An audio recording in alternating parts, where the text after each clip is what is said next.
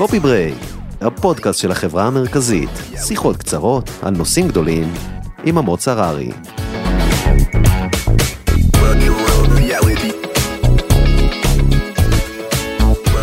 אהלן, ותודה שאתם שוב איתנו ב Coffee Break, הפודקאסט של החברה המרכזית. אני אמוץ הררי, מנהל מדיה וחוויית הלקוח בחברה, ובפרק היום אנחנו הולכים לדבר על מסעות לקוח. אז מה זה בכלל מסעות לקוח ומה החשיבות שלהם עבורנו? למה כדאי לשמור על קשר רציף עם הלקוחות ואיך אנחנו עושים את זה הכי נכון שאפשר? כיצד הקשר שנוצר עם הלקוח מתורגם בסוף לכסף והאם שורת הרווח היא תמיד המטרה? האם יש רגע בו מסע מסתיים ומגיע לקיצו? על כל הנושאים האלה, שהם סופר מרתקים, אנחנו הולכים לדבר עם יעל קנדר, מנהלת יחידת הדיגיטל בחברת הייעוץ BDO, שנמצאת איתי ממש כאן באולפן. שלום יעל. שלום וברכה, מה העניינים? הכל דבש. כיף שאת איתנו, הרבה זמן חיכינו, אה, ולפני שאנחנו ככה צוללים לעומק הזה של, למסע, מה שנקרא, אני אשמח שתציגי את עצמך, ספרי, מי את, מה את? אמ, אז אה, אני יעל קנדר, מתעסקת אה, בעולמות הדיגיטל בערך 20 שנה, פלוס מינוס. לא מעט, כן, כן, תמיד מתלבטת אם להגיד את זה, אם זה, אם זה טוב. זה, זה כבוד גדול בעיקר. אמ, אני אה, עשיתי, אה, בוא נגיד שהצלחתי, הספקתי להיות ב-20 שנה האלה, התחלתי בעולמות הפרסום, אחרי זה עברתי מה שנקרא צד לקוח, אה, עבדתי בחברות כמו דלתא, קימברלי קלארק, מייקרוסופט, תמיד ב... אמ, תמיד בתפקידים אה, דיגיטליים נקרא לזה, ומכווני data גם, ואי-קומרס. ובשנים האחרונות אני מייעצת לחברות, עברתי לצד ספק, מה שנקרא, ובשנתיים האחרונות אני מנהלת את היחידת דיגיטל של אה, BDO. ואני מבין שהרבה מהעיסוק שלך הוא באמת בתחום מסעות הלקוח, אז אני אשמח נכון. לשמוע ממך, איך את מגדירה בכלל מסע לקוח? מה זה הדבר הזה? מה זו החיה הזאת? תראה, אני חושבת שמסע לקוח זה קודם כל הדרך שלנו להקשיב ללקוחות שלנו.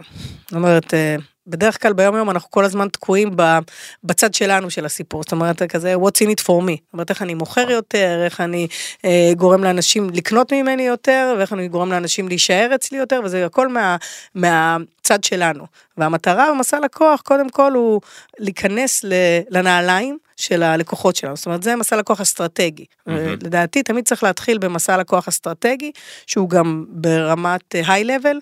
אני חושבת שכל חברה, כל מותג, צריכה לעשות את זה לפחות ככה פעם בשנה, שנתיים. בעצם אה, ל- ל- לכנס אנשים, אגב, לא רק מהשיווק, אלא כן. ממגוון, אה, אה, ממגוון חטיבות, אם זה מערכות מידע, אם זה שיווק, אם זה מכירות, סחר, שירות לקוחות, ובעצם לפרוס ככה על אה, נייר גדול, לתלות אותו על הקיר ולשרטט את מסע הלקוח האסטרטגי, ההיי-לבלי, בשביל להבין יותר איפה הכאבים וההזדמנויות, ובשביל להבין מה צריכה להיות התוכנית. זאת אומרת, מה, אם היו שואלים אותי איך לעשות את תוכנית 2022, אז הייתי אומרת קודם כל לשרטט את המסע לקוח האסטרטגי, ואז בעצם להבין איפה הכאבים ומתוקף זה ההזדמנויות שלנו אה, לשנה הקרובה מול הלקוחות. אז זה בעצם המסע לקוח האסטרטגי. זה ממש תוכניות העבודה, זאת אומרת, לגמרי. אבל גם ממש הכי הכי פחות אגו וממש מוכוון צרכן, לא נכון. מה אני רוצה למכור, אלא מה הוא רוצה לקבל. חד משמעית. זו גישה אחרת. זה, זאת גישה לפי דעתי שבסוף אה,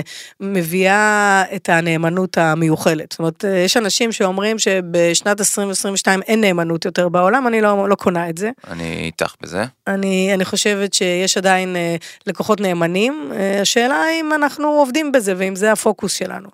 אה, אז אני חושבת שזה המסע לקוח האסטרטגי, ותחתיו יש גם הרבה מסעות אה, טקטיים, מסעות לקוח טקטיים מה שנקרא, שהם יותר מתחברים למערכות הטכנולוגיות, למר, ל marketing automation. אה, היום כמו, כמותכם כמעט בכל חברה יש כבר אה, הטמעה של מערכת marketing automation. נכון ואיתה מאוד. בעצם אה, עושים מסעות לקוח יותר טקטיים, אה, שהמטרה שלהם היא קצת אחרת, המטרה שלהם היא בעצם ללוות את הלקוח, את התקשורות של הלקוח משלב המודעות נקרא לזה עד שלב הנאמנות אה, ולא עלינו נטישה. מהמם. אני רק אה, לשם אה, המאזינים, מי שמקשיב לנו, אצלנו זה ממש מתבטא, ממש עד רמת ה-SMS, עד רמה ש- עד רמת ה-push notifications, זה ממש מגיע עד לשם, ואנחנו מלווים בעצם את הצרכן שלנו לאורך כל מיני שלבים בתהליך, בקמפיין וכו'. אמ, אבל למה בכלל התחיל השימוש בכל המסעות האלה? מתי זה קרה? אני חושבת שזה זה, זה נמצא איתנו הרבה שנים. אה, אני חושבת שזה התחיל מהמקום של ההבנה שחברות התחילו להבין שהן צריכות אה, לעבוד לא מהפנים אל החוץ, זאת אומרת, אה, ממה שהם רוצים אל הצרכן החוצה, אלא הפוך, מהחוץ אל הפנים. כאילו בואו נלך ונחפש מה הלקוח שלי צריך ורוצה, ומה כואב לו ומה ישנה לו, ואז להחליט מה אני עושה. עוד לפני שאני מחליט שיהיה לי עכשיו עוד עשרה טעמים של קוקה קולה, השאלה אם זה מעניין מישהו בכלל. Mm-hmm. בוא נלך לחפש מה מעניין אותם, אבל אולי. זה, אבל זה קצת אנדלס, לא? זאת אומרת, אמרת קודם, אני מאמינה שיש עדיין לקוח נאמן. Mm-hmm. גם אם הוא נאמן, יכול להיות שה-reason to believe שלו, הסיבה שבגללה הוא בכלל איתי בקשר, mm-hmm. פעם אחת מוטת מחיר, ופעם שנייה בגלל שזה אומר עליו משהו, כל צרכן מתנהג קצת אחרת, אז איך אני בכלל יודע מה התשובה הנכונה, כאילו, לפני שאני יוצא לעשות כל מיני אה, פעילויות. תראה, אני אגיד דבר ראשון, אמרת משהו על, אה, על תלוי מחיר, אני חושבת ש... אה, אמר את זה, איך אומרים לפניי, בן אדם חכם יותר ממני, שאם זה זוכרת נכון, זה היה סט גודין שאמר שאם הסיפור שלך זה מחיר, אז אין לך סיפור. אה, אז אני לא חושבת שלקוחות, אה, ואם באמת לקוחות באים אליך בגלל מחיר, אז, אז מחר בבוקר מישהו יוריד בשקל, ואיך אומרים, נגמר כבר... הסיפור. בדיוק, אז אני לא חושבת שנאמנות יכולה להיות מבוססת מחיר. היא צריכה להיות, הנאמנות, ה-level הגבוה שלה הוא מבוסס אמוציה.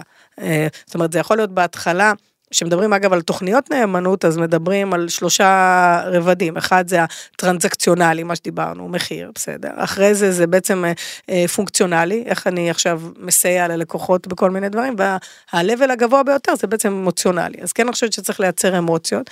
ולשאלתך, הסיפור הוא למצוא את הסגמנטים, למצוא את הפרסונות שמובילות את המותג שלך, ואיזה מסעות לקוח רלוונטיים להם. זאת אומרת, זה הסיפור. ברור שבסוף בעולם אוטופי, או נגיד, בוא נגיד עוד אה, כמה שנים מהיום, אז נעבוד בפרסונליזציה לקצה, וממש כל לקוח שלנו יקבל בדיוק את מה שהוא צריך ורוצה. אז מסתתרת פה בעצם מאחורי השיחה שלנו המילה הגדולה הזאת היא דאטה, שזה buzzword שמלווה את כולנו כבר המון המון זמן, אבל גם יש פה תמיד איזשהו אלמנט קצת אה, מפחיד או overwhelming בעיניי, כאילו. בסוף המידע מסתתר איפשהו. אז א', איפה אני בכלל צריך לחפש אותו? זאת אומרת, איפה משאירים לי את הפירורים האלה? ודבר שני, האם לא יכול להיות מצב שאני אוסף מידע שאני בכלל לא צריך, או שהוא קצת יותר מדי?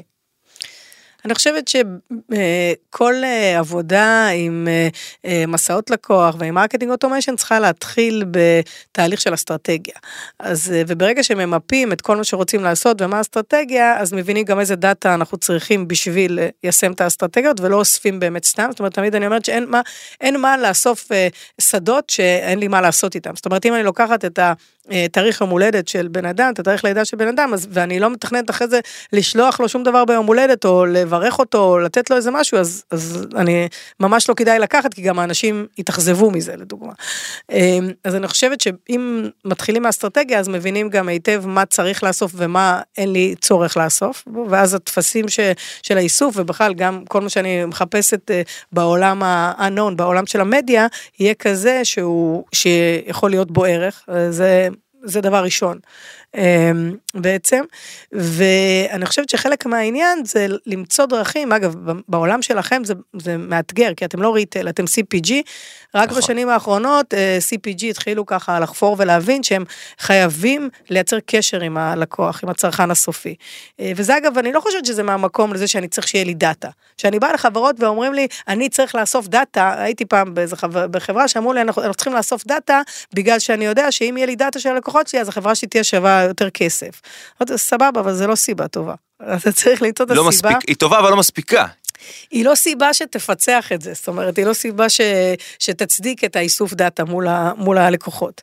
ולכן אני, אני חושבת שהרעיון הוא זה להבין איך, איך, איך המותגים שלכם יכולים להשתלב ב, ב, במסע לקוח של, של הצרכן ולתת לו ערך במהלך החיים שלו. איך, איך קוקה קולה לדוגמה נהיית אה, משמעותית אה, יותר ויותר בתוך ה-day to day של הלקוחות שלי. אז אני שואל אותך, וחלילה לא עכשיו פה, אני לא, אני לא מבקש תוכנית אסטרטגית על הדרך, בשביל זה יש לנו פה, כן. אבל, אבל באמת, זה, זה pain point מאוד גדול שלנו. אנחנו הרבה פעמים אומרים, אנחנו רוצים לדעת עוד על הלקוח שלנו, אנחנו רוצים להשתלב בחיי היום-יום, בסיטואציות צריכה. אמרת קוקה קולה, אני מוסיף, סתם בשביל הדיון, גם את אה, נועם של טרה או את קמפרי. בסוף, אלה מוצרים שנצרכים בסיטואציות יומיומיות, איפה אני עוד יכול לתת לו ערך? איך אני באמת יכול ללוות אותו בצורה שתעשה שינוי, או תגיד, תגרום לו להגיד, וואו, אני לא מאמין, כאלה גאונים שהם עכשיו פנו אליי. דבר ראשון זה יפה שידעת להגיד קמפרי, זה משקיע אהוב עליי. בשביל זה אני פה. כן, בעבודת מחקר. אה, אני חושבת, אה, יש משהו שמדברים עליו בעשור האחרון שנקרא כלכלת החוויות. וזה אומר שחברות צריכות לעבור ממוצר לשירות ואז לחוויה. וזה אומר שחברות CPG שרגילות uh, למכור מוצרים צריכות להתחיל לחשוב על איזה שירות הן מציעות ואיך הן אחרי זה גם uh, uh, עובדות בחוויה מול הלקוחות שלהם. וברגע שתהיו במקום של השירות ושל החוויה, אז בעצם uh, הדברים האלה יהיו, זאת אומרת, אתה תוכל להיכנס uh, לתוך העולם של הלקוח שלך בצורה יותר אינהרנטית. גם דיברת על, על כמה מותגים. הרי בסוף, אני חושבת שזה חלק מהשינוי תפיסה. שחברות צריכות לעשות. אם יש אה, לחברות אה, אה, מספר מותגים, הם צריכים לחשוב איך, זה, איך, איך הם מתחברים. כי בסוף חברה, במקום לחשוב כמה אה, קמפרי אני מוכר מחר בבוקר, או כמה קמפרי אני אצליח למכור בחודש מרץ, אלא כמה מהמותגים של החברה המרכזית למשקאות, אני יכול למכור ליעל כלקוחה במהלך חייה, מה שנקרא lifetime value. נכון. זאת אומרת, חלק מהסיפור זה גם לחשוב, אפילו הארגונים היום עדיין לא בנויים בצורה מתאימה בשביל לחשוב ככה, כי קצת רצים בסיילואים המותגים, כל אחד רץ להביא את המכירות של עצמו. במקום שיחשבו בצורה, שוב, זה אותו דבר שדיברנו עליו קודם, לחשוב מהחוץ אל הפנים. אם אני חושבת לקוח וסגמנטים ופרסונות, אז אני חושבת עכשיו, אוקיי, יש לי את הסגמנט שצורכים את ה... לא יודעת מה, הסגמנט, אה, אני יודעת, הבליין, אוקיי. אז אה, מה אני יכול להציע לו וכמה מותגים רלוונטיים לו, ואיך אני מתחבר אליו. אז כשהיום, לצורך העניין, אני עושה מסע לקוח מאוד פשוט, ושאומר, אה, תודה שהשתתפת בפעילות, ויותר מאוחר, איזה כיף זכית, אני סוג של מבזבז את הזמן בינתיים, כי אם אני עושה פעם אחת את זה לקמפרי ופעם אחת לקוקה קולה, אני בכלל לא מממש חצי מהפוטנציאל או לאן שאני אמור ללכת אליו. כן. חלק, חלק מהעניין הוא באמת לחשוב על, אחד, על מסעות, איך הם אה, נפגשים, איך הם מתחברים ומצטלבים, וגם לחשוב על בעצם איך, אה, אה מן הסתם, אני מתארת לעצמי שאתם מחתימים את כולם על, על כל הקבוצה. בוודאי, ו... המשפטית מאזינה לפודקאסט הזה כרגע. ברור. כן. אז חלק מהעניין זה להשתמש בזה אחרי זה. זאת אומרת, אם אני לא שותה קוקה קולה, אז אין מה להציע לי קוקה קולה, כן? אבל כן צריך להשתמש בזה בצורה חכמה, לפי מה שהסכמתי מהמותג שהגעתי אליו, הדברים שהשתתפתי בהם, בעצם מה הגיוני. אה, ויש חברות שגם אפילו מריצות מודלים כאלה, Next Best Action, Next Best Offer בעצם, מה הדבר הבא שכדאי להציע לי. אבל זה גם, יש פה פוטנציאל מאוד גדול לאיזשהו abuse, כאילו, ל user. כי אם אני לוקח את הדאטה שאספתי בקוקה קולה, ממסע לקוח מאוד פשוט בפעילות, ומשתמש בה לטרה, זה ממש ממש מסוכן. למרות הפוטנציאל, למרות שאולי זיהיתי איזושהי סיטואציה צריכה, הוא לא בהכרח עושה בראש שלו את ההקשר. נכון, אבל אם uh, נתת לי ערך, אז קנית אותי. ואם uh, נתת לי את התחושה שאתה uh, מכיר אותי, אז קנית אותי. היום מרבית המותגים הם, אתה יודע, מתנהלים כמו דג זהב. דיברנו על זה. נכון. שבעצם הם שוכחים אותי, ואז אני יכולה לקנות משהו, ודקה אחרי זה הם מטרגטים אותי באותו מוצר בשביל שאני אבוא לקנות אותו עוד פעם, למרות שאין סיכוי שאני אקנה אותו דקה אחרי. אמ, כל הרעיון זה לצבור את הדאטה ולתת לי את ההרגשה שגם מכירים אותי, אה, קודם כל שזוכרים אותי, אחרי זה שמכירים אותי, וגם יודעים מה להתאים לי. ואם תיתן לי ערך, אז אני לא אכעס. אם, אם, אם באמת עכשיו, אה, לא יודעת מה, חברה תציע לי אה, חיתולים, והילד שלי בן תשע, אז כן, אני אתעצבן. אבל אם יציעו לי משהו רלוונטי, אז להפך, אני אעריך. אז אם אני מבין במילים אחרות, את אומרת גם שאנחנו ממש צריכים לשנות בכלל את תפיסת החשיבה למקום של זה מערכת יחסים. לגמרי. אנחנו נכנסים למערכת יחסים עם היוזרים שלנו או עם הלקוחות העתידיים שלנו וכל המושג הזה של awareness המודעות שיכירו אותי הוא כמעט מת, מתייתר או מתמוסס אני צריך לדבר איתו כל הזמן וכל היום. נכון. זה ממש ככה אז. אני ישר זה לוקח אותי למחשבות על, על עולם הפרסום כאילו יכול להיות שגם זה משתנה ולאט לאט אנחנו נראה יותר פרסום מוטה דאטה נקרא לזה ככה, להבדיל מבילבורדס. לגמרי. אני לא יודעת אם אתה זוכר את הצבע של הבילבורד זה בתקופת הקורונה. אני, אני ספציפית זוכר, כי היה לנו קמפיין של פיוסטי שעלה לפני, וכנראה זכה ב, בקמפיין הארוך בתבל, אבל כן. כן. אה, אבל מרבית ה... לא יודע, מי שנסע, הבודדים שנסעו בכבישים יכלו לצפות בהרבה שחור. אה, ואני חושבת שמה שהיה יפה בקורונה, כי, כי היו גם דברים יפים בקורונה, אני לא יודעת אם אפשר לדבר עליה בלשון עבר, אבל נניח. לא, עדיין לא. אה, אבל אני חושבת שהיא קצת אה, ככה הריצה אותנו קדימה בכמה שנים, הקפיצה אותנו קדימה, והראתה לנו מה, לאן הולך העתיד. אה, ואגב, מי שבקורונה הייתה לו כבר דאטה ומערכת יחסים עם הלקוחות, אז אה, הרוויח, ומי שלא, וגם לא היו לו נכסים דיגיטליים מספיק חזקים, אז הפסיד הרבה. אה, כי, כי הפיזי נעלם, והבילבורדים נעלמו, והרבה דברים שהיו פעם נעלמו. אני חושבת שיש הרבה דברים שמשתנים. אחד, אם פעם עבדנו ככה בפיקים של אה, וואלה בואו נלך לשפוך עכשיו איזה כמה מיליונים בטלוויזיה, בבילבורדים, עולים ביוני, עולים ביוני פיק חזק, כזה. פרזנטורים, כן. באמת כאילו פיק חזק ואז נחים קצת וככה כמו ככה אה, כמה פיקים בשנה וביניהם נחים, אז היום אה, החדר מיון הוא תמידי.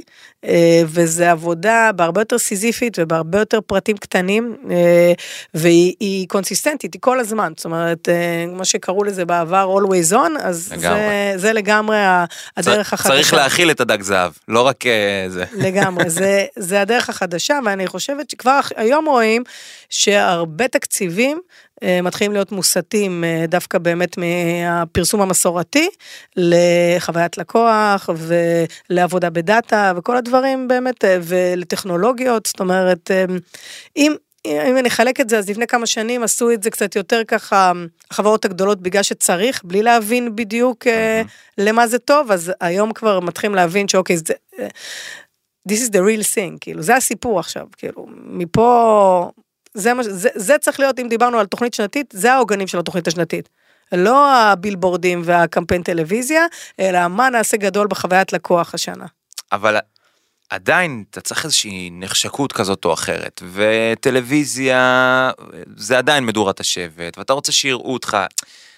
זה עושה משהו, במיוחד עבורנו כישראלים, אז זאת אומרת, זה בהכרח אומר שעוברים לדיגיטל, זה בהכרח אומר שעוברים לכלים טכנולוגיים, זה לא מוריד קצת מהעילה של המותגים כשאתה מדבר ככה? אפשר להזכיר גם מותגים אחרים? איך זה עובד? כן, ואפילו הרמת לתשובה, לשאלה הבאה שלי, שאם כבר אז, יש לך מותגים שעושים את זה טוב? שאת חושבת שעושים את זה נכון? תראה, אני חושבת שכולם יכולים להשתפר, ובדרך כלל אני גם מדברת על מותגים בחו"ל אה, בשביל לא. להסתבך עם אף אחד, אבל, אבל דווקא הפעם אני, אני, אני, אני אתן דוגמה. אני אתן דוגמה את מילקי של שטראוס, אה, שעשו לפני כמה חודשים אה, קמפיין, כן. שבעצם נכנס לבתים של הלקוחות, אגב, הם בעיניי טעו בזה שהם עשו את זה עם וולט, כי לוולט יש את הדאטה היום ולא להם, נכון. אבל אם הם היו קצת יותר מתאמצים, אז הם היו עושים את זה אה, אה, עם עצמם. שטראוס אגב עשו את זה גם בעבר במקומות אחרים, שזה בעצם, אוקיי, גם אני רוצה להשיק משהו, רוצה לייצר מודעות לאיזה מותג, במקום עכשיו לשפוך, אני יכול לשפוך על פרזנטור וטלוויזיה, ואני הם יכול עכשיו... שמו, סטטיק ובן אל. כן, אבל אני יכול גם, אפשר לעשות גם וגם, כן? אוקיי. אבל אני יכול גם אה, אה, עכשיו אה, לפתוח איזה mini-site ולייצר בו מארזים ולהגיע ללקוחות הביתה אה, בתוך חצי שעה עם מארז שהם גם יוכלו לטעום ולהתרגש ממנו וגם לשלוח את זה כמתנות אה, עידוד לחברים. אני חושבת שיש לזה בהרבה יותר ערך וזה דברים שקורים בשנים האחרונות, זה פשוט שהעוגה שלהם תגדל. זאת אומרת, ה chunk של כל ה... ה בוא נגיד אם יש, אם יש לי תקציב של אה, שלושה מיליון ועד עכשיו שמתי איזה לא יודעת מה 200 אלף 300 אלף חצי מיליון על הדברים החווייתיים אז ה chunk החווייתי רק יגדל. אה, ה chunk יגדל או העוגה תגדל? אני חושבת שה chunk יגדל אם העוגה תגדל אז זה לא סיפור מעניין. כי בסוף אתה יודע צריך להביא ROI אז זה לא חוכמה אם עכשיו אה, סתם עליתי לארבע מיליון בשנה. בדיוק אה, סתם העליתי את תקציב הפרסום והשיווק שלי. אה, זה חוכמה אם הצלחתי לעשות דברים אפקטיביים שייצרו מכירות ונאמנות. וממה צריך להיזהר כשעושים מסע לקוח? אני חושבת שזה דבר ראשון. אני, אני אדבר עוד לפני על מסע, אה, מרבית החברות שראיתי בארץ שהטמיעו בעצם מערכות כאלה, הם אה, התחילו ב... בוא נגיד, אה, ב- במקום להתחיל בתהליך, אסטרטגיה, אה, מדדים ואז טכנולוגיה, הם התחילו בטכנולוגיה. בסדר? קודם התחילו- כל נקנה מערכת, אחר כך נראה מה יהיה. קודם, קודם כל נקנה רולס רויס, נחנה אותה בחנייה, ואז נחשוב מה לעשות עם זה, אם זה נוסע לאנשהו או נשאר בחנייה. מכיר מקרים כאלה, כן. אה, אז, אז אני חושבת שיש את הארבעה שלבים האלה, ובעיניי השלב שצריך להשקיע בו הכי הרבה זה באסטרטגיה. זה, זה נתחיל. אה, אז הדבר הראשון שהייתי משקיעה בו באמת זה מה המודל engagement שלי מול הלקוחות. ובאמת במקרה שלכם זה לא משהו שאפשר ככה לשלוף בשנייה, צריך לחשוב עליו בעצם. ולחשוב אה, עליו כחברה, או לפחות כחטיבה, את אומרת, יש לנו לגמרי. חטיבת חלב, אלכוהול ומשקאות. כחברה, אגב. גם כחטיבה וגם כחברה. ממש אומרת, איך אני אה, מייצר חוויה משמעותית עם הלקוח שלי לאורך זמן. מהמם. כמותגים, כסל של מותגים. כן. ובקשר למסעות, אז אני חושבת שצריך להתחיל עם, אה, תראה, בסוף תמיד כשאנחנו מסתכלים על דברים, יש את המסעות המאוד אה, מסובכים, ויש כאילו תצהיר של מסע ממש קל למימוש, ומסע ממש מסובך למימוש, ויש עוד ציר שני שאומר כאילו אה, כמה, כמה אימפקט יהיה על זה אה, לחברה וללקוח, שזה בדרך כלל, איך אומרים, goes hand in hand. אז בעצם, איך אני מוצ... הטיפ שלי הוא בעצם להתחיל דווקא במסעות היותר קלים, אבל עדיין... מה? שנייה, אבל עדיין, אה, אה, שהם הם, הם קלים, אבל עדיין יש להם אימפקט כלשהו. בסדר? אוקיי. זאת אומרת, לא, הרבה פעמים אומרים, אה, בוא נתחיל מסע יום הולדת. בסדר, אבל השאלה איזה אימפקט יהיה על זה אה, ללקוחות. זאת אומרת, יכול... מה זה מסע יום הולדת? סתם דוגמה, כי אנחנו בסוף ש- פה ב... לאנשים, קונספט לאנשים, חינוכי אה, או אם לא. אספתי את הדאטה של התאריכי לידה של האנשים, אז כן. אני עכשיו אלך ובעצם אשלח להם איזושהי הטבה או משהו כזה ליום הולדת שלהם, ואם לא פתחו, אז אני אשלח להם עוד פעם, אתרגל אותם במדיה וכו', וזה מסע יחסית פשוט. אבל השאלה איזה אימפקט יהיה לו. אה, יש מסעות שהם... אה, אה, בהרבה יותר אה, בעלי אימפקט, בסדר? אה, סתם דוגמה, אם אנחנו מדברים אה, בחברות אה, ביטוח לדוגמה, אז מסע חידושים, לדוגמה, זה המסע עם הכי אימפקט, בסדר? אבל הוא מסע מסובך, אז צריך בעצם למצוא אה, משהו באמצע. מה, מה הם המסעות הראשונים שאני יכול לעשות, שהם אה, מבחינת גם אה, אה, הטמעה הם אה, אפשריים מבחינת המערכת, והם לא מסבכים עכשיו את המערכות מידע ואותי, אבל הם גם ייצרו איזשהו impact. זאת אומרת, אה, אגב, כל קמפיין שעולה צריך להיות אה, נתמך בקמפיין אה, של marketing אה, automation איתו, צריך לאסוף דאטה על הלקוחות שלו, זאת אומרת זה משהו שצריך להיות גורף ולקרות בכל... אה, אסור לעלות בקמפיין שהוא רק באנרים וכמה ברור. פוסטים. אנחנו חלאס, ב-2022, נגמר. אין, אין טעם. זה אומר אבל שאני הייתי- חייב נכס לכל אחד מהמותגים במינימום, אם לא כלל חברה או כלל חטיבה. לגמרי, אי אפשר בלי זה. אי אפשר, לא אקסל פשוט יעזור לי משהו, אה. פחות. פחות, אבל שוב, אתה יודע, אני חושבת שפשוט חברות רגילות, שאתה אומר להם, אה, עולים עם קמפיין, זה יעלה שלושה מיליון, אז כולם אומרים, ברור, אין בעיה, כי, כי אנחנו רגילים. אבל אני אומרת להם, עכשיו, מערכת marketing automation תעלה מיליון בשנה, מה, כל כך הרבה כסף? מה? פה לפחות אפשר לראות את ה-ROI. אז אה, אני חושבת שאנשים לאט לאט התרגלו, אחד, לעשות דברים שהם לא עשו לפני, ו, אה, ושתיים, באמת להסיט את התקציבים שלהם לדברים אחרים. אין, אין חברה שיכולה היום אה, להתנהל בלי, ש, בלי זה שיש יעדי דאטה לכל המותגים שלה. קטן כגדול, מי שיש לו... כמה אני אוסף, מה אני יודע על הצרכן. בדיוק, כן. ואיזה engagement אני הולך לעשות איתו, ואיך זה הולך להתחבר גם מבחינת אה, מת, אה, מותגים אחרים, אבל זה חייב להיות ביעדים שלהם, אם זה לא ביעדים שלהם, אז זה לא יקרה בחיים, וימשיכו לעשות אה, באנרים, אה, שילוט חוצות ו... אז זה אומר שממש גם, קיריל. זה אומר שממש משלב הבריף צריך להיות שם מה היעד הדאטאות שאני רוצה לאסוף ובעצם העובדה שאני בכלל רוצה לאסוף וכשמשרד הפרסום מציג איזשהו פיצוח קריאטיבי חייב להיות שם איזשהו אלמנט כזה שבאמצעותו אנחנו אחר כך מפעילים אנשי IT, אנשי טכנולוגיה, מי שצריך, אנשי marketing automation בארגון. זה חייב להיות אגב אה, מאוד ברור כי בסוף היום משרדי פרסום כמו שהם עובדים היום אה, יש איך אומרים אה, ניגוד אינטרסים אה, אה, גדול ואותם או, בכנות דברי איתי על זה. איתם אה, פחות מעניין אותם בעצם הם בסוף גוזרים עמלות מהמדיה פחות מעניין אותם עכשיו אם תאסוף דאטה להפך אה, ברוב המקרים יש להם פחות אינטרס שתאסוף דאטה כי אם תאסוף דאטה תצטרך פחות לטרגט במדיה. ואני חושבת שגם פחות מבינים בזה היום. אה, ולכן אני חושבת שזה בידיים של הלקוחות לדרוש את זה, אה, ולמקד את זה, ולהסביר שזה חלק מהעלילה. אה, ו, ושאנשי הדאטה, לא משנה אם יושבים בתוך הבית או מחוץ למשרד, הם חייבים לעבוד עם המשרד פרסום, הם חייבים לעבוד עם רוכשי מדיה. על הקהלים, זאת אומרת, חלק מהעניין זה, זה החיבור הזה. אבל באמת שהשנה, קדימה, לא יכול לצאת אף קמפיין שאף אחד לא אסף בו דאטה. כאילו שנשאל, אוקיי, ומה יצא לנו מהקמפיין? נוכל להגיד uh, שעלינו בזכורות והאהובות.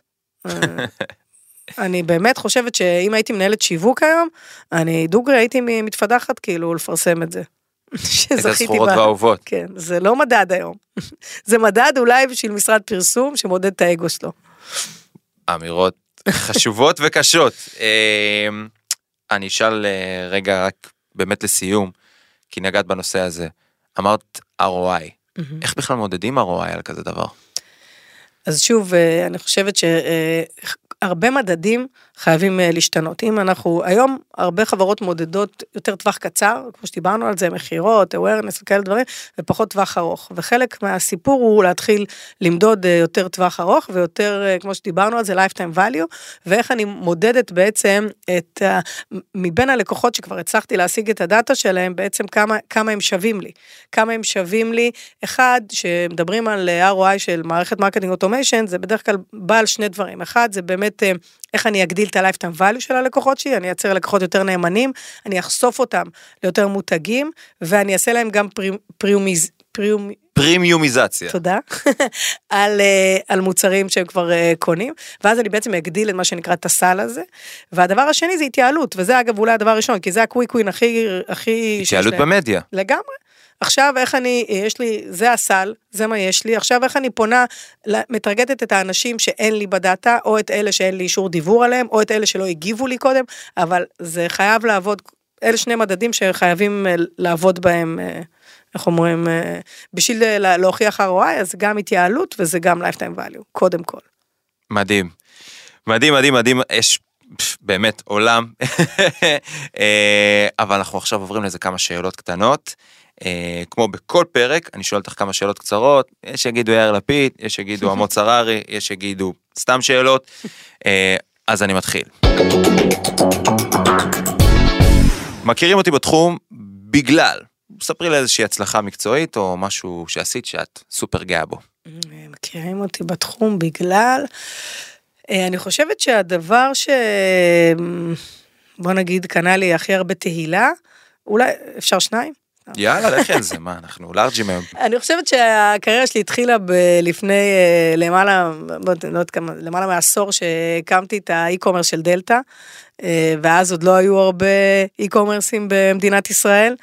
אה, ואני זוכרת שהמנכ"ל שלי דאז אמר לי, בואי, מקימים אתר e-commerce, ובדיוק באותו יום התפרסם איזה, התפרסמה איזה כתבה בגלובס, או לא זוכרת, או מרקר, שקסטרו ופוקס וכולם הסבירו למה אנשים לא יקנו בגדים באינטרנט, אז אמרתי לו, תקשיב, אני לא יודעת למה שלחת אותי להקים אתר אה, אונליין, אבל נראה לי שזה יעבוד, כי כאילו אם כולם אה, עדיין לא מבינים את זה, אז אני חושבת שזה הדבר הראשון שככה הקנה לי קצת תהילה, כי היינו באמת הראשון, בין הראשונים שעשו את זה. מדהים. אמ, והדבר השני זה שבקימברלי אה, עשיתי אה, את ה-direct to consumer והיינו בין הראשונים גם שהטמיעו את ה marketing automation אה, שהיה בזמנו של IBM ובעצם היינו בין החברות CPG הראשונות דאז שהתחילו לדבר עם הלקוחות שלהם, עם הצרכנים, הבינו את הסיפור הזה. מדהים מדהים. הקדים את זמנו, דבר שעשית שממש האמנת בו ווואלה לא לא קרה כמו שחשבת. יש לי יותר מדי כאלה.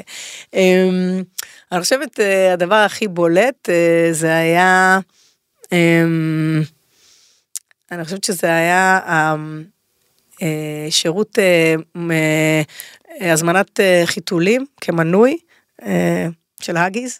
אה, אני אשמח, אני, אם אפשר. כן, כן. זהו, אז זה גם, זה הקדים את זמנו, זה לא, לא, לא, לא הצליח. הבנתי. איך לא חשבתי על זה קודם? דברים שעשו מתחרים, קולגות, שאת אומרת, וואו, הלוואי וזה היה שלי. אמ, אני אגיד שני דברים אה, יפים שראיתי בזמן האחרון. יאללה. אה, ש... שלצערי אני לא הייתי חלק מהם. אחד זה פועלים וונדר. אה, האפליקציה החדשה, ש- אפליקציית לויאלטי החדשה, אנחנו עושים הרבה אפליקציות לויאלטי, וזאת אפליקציה, גם ה-UX UI שלה, שאמן עשו, מקסים, אש. מדהים. ממש אה, עבודה יפה. אה, ועוד דבר אה, שראיתי יפה, בעיקר בגלל הרעיון, זה ה loyalty החדש של, אה, של שופרסל. אמ, שאני חושבת שהפיצוח של לחבר את זה לפייבוקס, ובעצם שאת הצבירה, את הפריקה, אתה יכול, זה פותח לך עולם שלם כן, של פריקה. כן. סופרים, זה- נכון? אני לא טועה. נכון, כן. דלוי דיגיטל, מהמם. שאפו. יפה. אני מאמין, דבר אחד מעולם התוכן שלך והערכים שלך שאת לא מוכנה להתפשר עליו. אה, האני מאמין שלנו, של, של בידאו דיגיטל, הוא- ואני חושבת שגם שלי כמובן, הוא, בעיקר שאנחנו אף פעם לא עושים דברים שאנחנו לא יודעים לבצע. זאת אומרת, אנחנו פחות אה, בעניין של אה, אה, עכשיו לקחת איזה פרויקט, לעשות מצגת אה, שככה תגביה למישהו את המחשב, אלא יותר, אה, פחות אה, מה יקרה ב-2030, אלא מה יקרה מחר, מה עושים מחר, מה עושים מחר. תכלס, דברו איתי תכלס. בדיוק, תכלס, כמובן שאנחנו תמיד אה, מתעסקים ברודמפים, ובאמת שתהיה אסטרטגיה ויהיה שכל, אבל אנחנו בחיים לא נביא משהו שאנחנו לא יודעים מחר בבוקר להפשיש שרוולים וליישם. כן. מקסים. ודבר אחרון, מה הדבר הגדול הבא? למה אנחנו צריכים לצפות?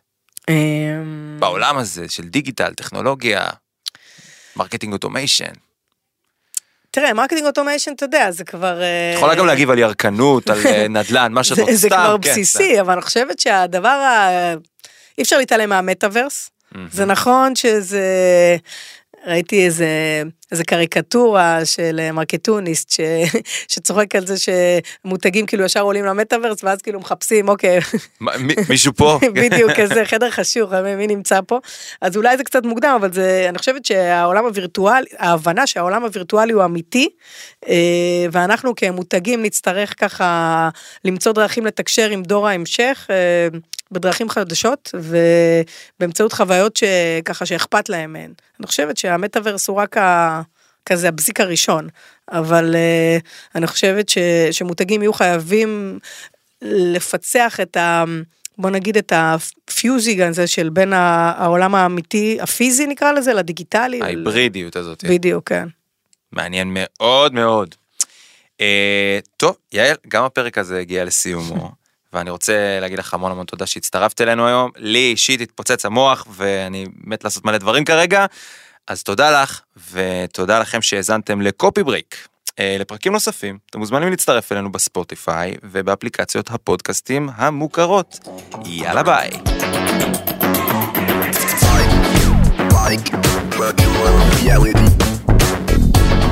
הוקלט באולפני אדיו, המשווקת את ספוטיפיי בישראל. Reality.